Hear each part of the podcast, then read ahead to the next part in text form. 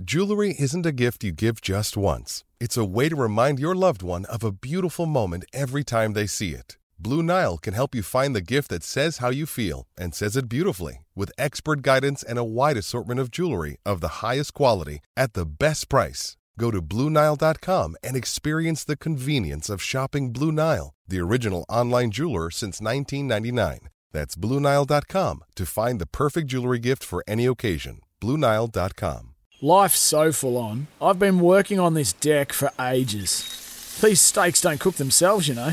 Life's good with a Trex deck. Composite decking made from 95% recycled materials that won't rot, stain, or fade. Trex, the world's number one decking brand.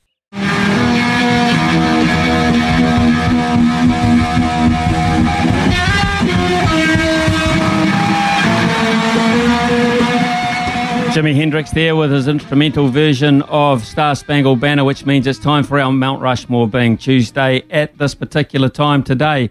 It is our greatest or most favourite Formula One drivers in the history of motor racing, and no one in this station knows more about that subject than Aroha. And Aroha, I'm going to bring you in now. Oh, that's a No, it's true. Mm. It's true. No one in this building, in the whole building, would know more about Formula One than you, Aroha. So please Out- out take that as a us. compliment. Thank you, Smith. Okay. yeah. Uh, please, yeah, give us your top four. Well, it was hard because it spans so many generations. And if I look at how many races were being raced in like 1960, I think there were fewer than. I mean, there might have been 10 in 1960, um, and now there are 23. So, you know, just statistically, you'd say Lewis Hamilton's got the most of all the things, but he's had a lot more chocolate. So I can say that because I'm a brown person. And I look at Niki Lauda, who was racing in the 70s, and he just has phenomenal statistics for the number of races that he raced. So I love Niki Lauda, um, the Austrian. He sounds a bit like Arnie when he speaks. Um, my other favourite uh, is Ayrton Senna, and it really was them two. As well as Sir Jackie Stewart, because he's cute and walks around the paddock in a, in a kilt still. And you can't not put in Bruce McLaren because he's ours. You know, he was scouted by the Aussies. Some Aussie racer sees him racing, steals him, takes him off, and he becomes our very first Formula One superstar and then starts up McLaren as well. So th- those are my four, and I have a little bit eclectic, and I tried to cross across the different decades. Hopefully that pushes it out there. But it was tough because you know people like Nigel Mansell and um, Sebastian Vettel, who's more of a modern name, Uh, but you know he's he is racing now. But he's racing 23 races a year compared to someone like, you know, Sir Jackie Stewart, who was lucky to get maybe a dozen in. Yeah, a dozen at the very most. I can remember the days of New Zealand having a Grand Prix and those people being here. It was just absolutely amazing. Did you I go get to back go? As, I got yeah. I go back. Uh, I go back as far as Stirling Moss. there you go. I kn- my my father. Uh, here's a, a sideline. This is going to use up a minute, but here's a, my sideline was uh, my father was an oil company rep. Right, he was an oil company rep way back in the day. Of course, motor racing was sponsored by oil company reps. We got to go at the Levin circuit, in particular the Levin circuit, and watch live Formula One motor racing. I have been to Chris Amon's house. There you go. Chris- been to Chris Amon's house. You know, I used to like you, Smithy.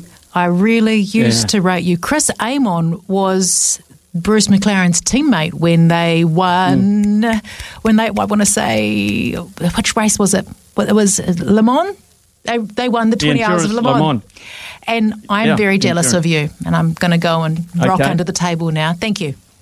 You, you just sit back there and listen. Just listen to this now, because uh, actually the second most uh, knowledgeable person is Logan Swinkle. So Logan, you come on in now with your number four, eh? Who's your number four? Oh, I cannot take that crown. I cannot take that crown. That goes to Sam Hewitt, who looks after the afternoons with Staffy. And gosh, I can just listen to Aroha say names all day. I don't know about you, Smithy.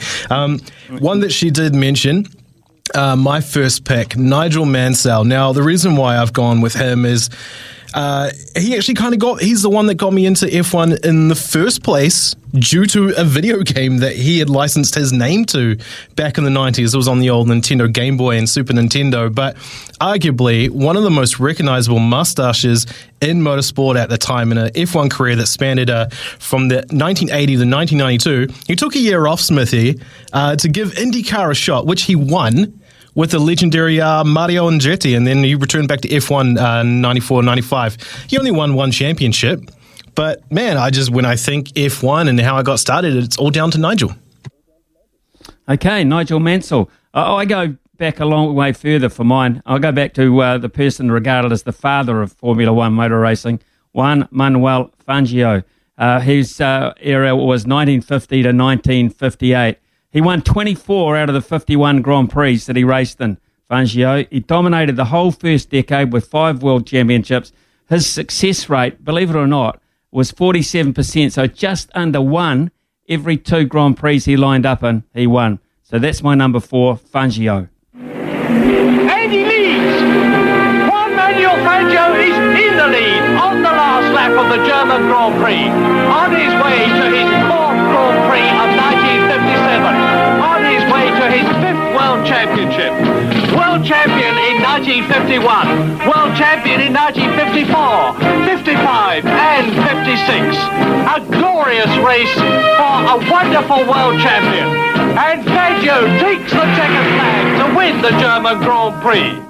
Gosh, news and commentary back in that day, mate, just hits different. I love hearing stuff like that. Uh, my second one has to go to the. Uh, I already mentioned him. Got to go with the Kiwi, Bruce McLaren. I mean, he just has such a legacy in the sport. Uh, up until obviously his his tragic death in 1970 at just tender young age of 32, Smithy. Just you can imagine what could have happened if, if he stayed around longer. Four wins in his uh, 100 race starts because now we have the Bruce McLaren motor racing team that he founded. And they now race under McLaren Racing Team. They've gone on to win eight constructor championships and 12 driver championships in Formula One so far. So the name McLaren, Bruce McLaren, will always live on. Such an iconic Kiwi. Well, uh, he was an absolute legend, Bruce McLaren. There's no doubt about that. But so is this bloke, particularly if you're Brazilian. Uh, and already mentioned uh, by Aloha this morning, uh, his life tragically cut short. Probably died what he wanted to do, being a motor racing star, but he didn't want to die at the early age that he did in a terrible car crash. Two people died that weekend. Two people died that weekend, um, and it was it was fateful, really. How I remember his battles with the Frenchman Alain Prost. They were legendary. Uh, 1984 to 1994, 41 Grand Prix out of 161 he won at a strike rate of 25%, which is well less than Fangio's. But you've got to remember how far advanced Formula One racing had come since Fangio's days. A lot more people it, a lot more skill, a lot more technology. So to win one out of four for Ayrton Senna was amazing. And Senna goes through into the lead. He's passed Alain Prost, so the McLaren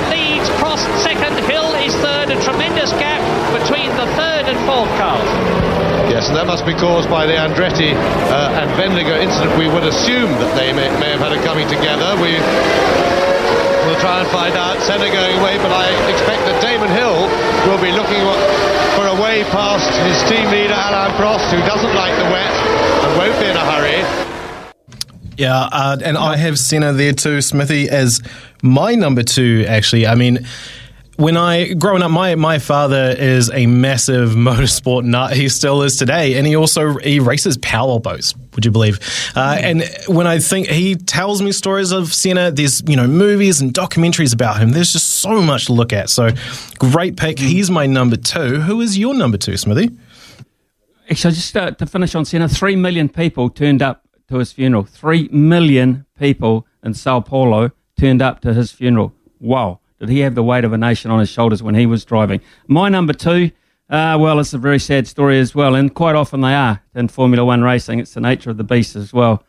Uh, this fellow's still alive, but uh, only just, they say. Um, the great Michael Schumacher, the German, of course, seven times world champion, equal, equal with uh, uh, Sir Lewis Hamilton. He won 91 Grand Prix out of 306 attempts at 40%. In a modern day, those ratios are unbelievable. 68 poles, 155th podium finishes. Uh, this man was simply amazing. Here he comes through the final corner. He started this Grand Prix in sixth place. What an absolutely phenomenal drive by Michael Schumacher. He was helped by mistakes by the Renault team, but it's given him the victory that gives him the lead in the World Championship for the first time. Fantastic job from you, Michael, as well. Beautiful drive. Great job, Michael. And so Michael Schumacher has finally put to bed that China jinx. He's got victory here. That was audio from his 91st win, Smithy. Great shout. He's he's my number one. I haven't gone with anyone modern in my Mount Rushmore of uh, Formula One greats. I guess probably because I kind of fell out of love with the sport, and if I dedicated the time to watch uh, Drive to Survive, that could potentially change. But when I think of Formula One, and you think about the debate, kind of, it's, it's like basketball. Do you go Michael Jordan? Do you go LeBron James with the more modern sort of side of things? But I have to go Schumacher as my number one. I can't go past him. Him and that Ferrari red is just so iconic. Read a book. Read a book. I've just had a re- recommendation to read a book by Bob McMurray. It's called Behind Pit Wall.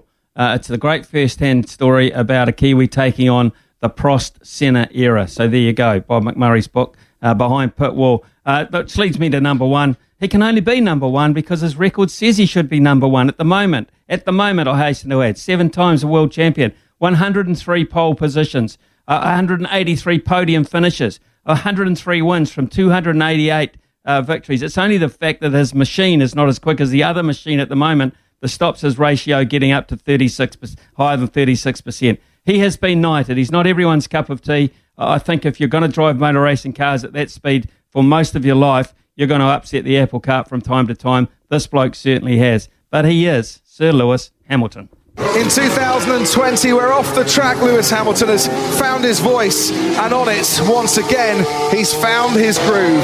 And now he finds himself alongside Michael Schumacher as top in the record books. The World Championship record is equalled. Lewis Hamilton wins the Turkish Grand Prix and is a seven time champion of the world. Get in there, Lewis. Deck maintenance isn't fun. Move the furniture and barbecue, sand and prep, paint, seal, or get a low maintenance Trex deck. The only colour fade you'll have to deal with is watching the sunset. Trex, the world's number one decking brand.